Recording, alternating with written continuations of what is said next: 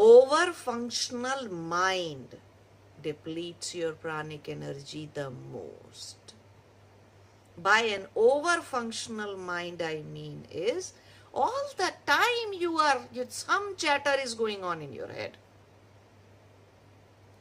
And you will realize one thing those who have a constant chatter in their mind, those who are constantly thinking about this, that, this thing, that thing, fears, insecurities, losing this, losing that, what if this happened, what if that happened, what if the, this person says this or what if this person says that? And then I will say this and then I will say that. If this person does this then I will do this. If this happens then I will do this some sort of future planning past planning something going on in your head all the time. That is what depletes 80% of your pranic energy.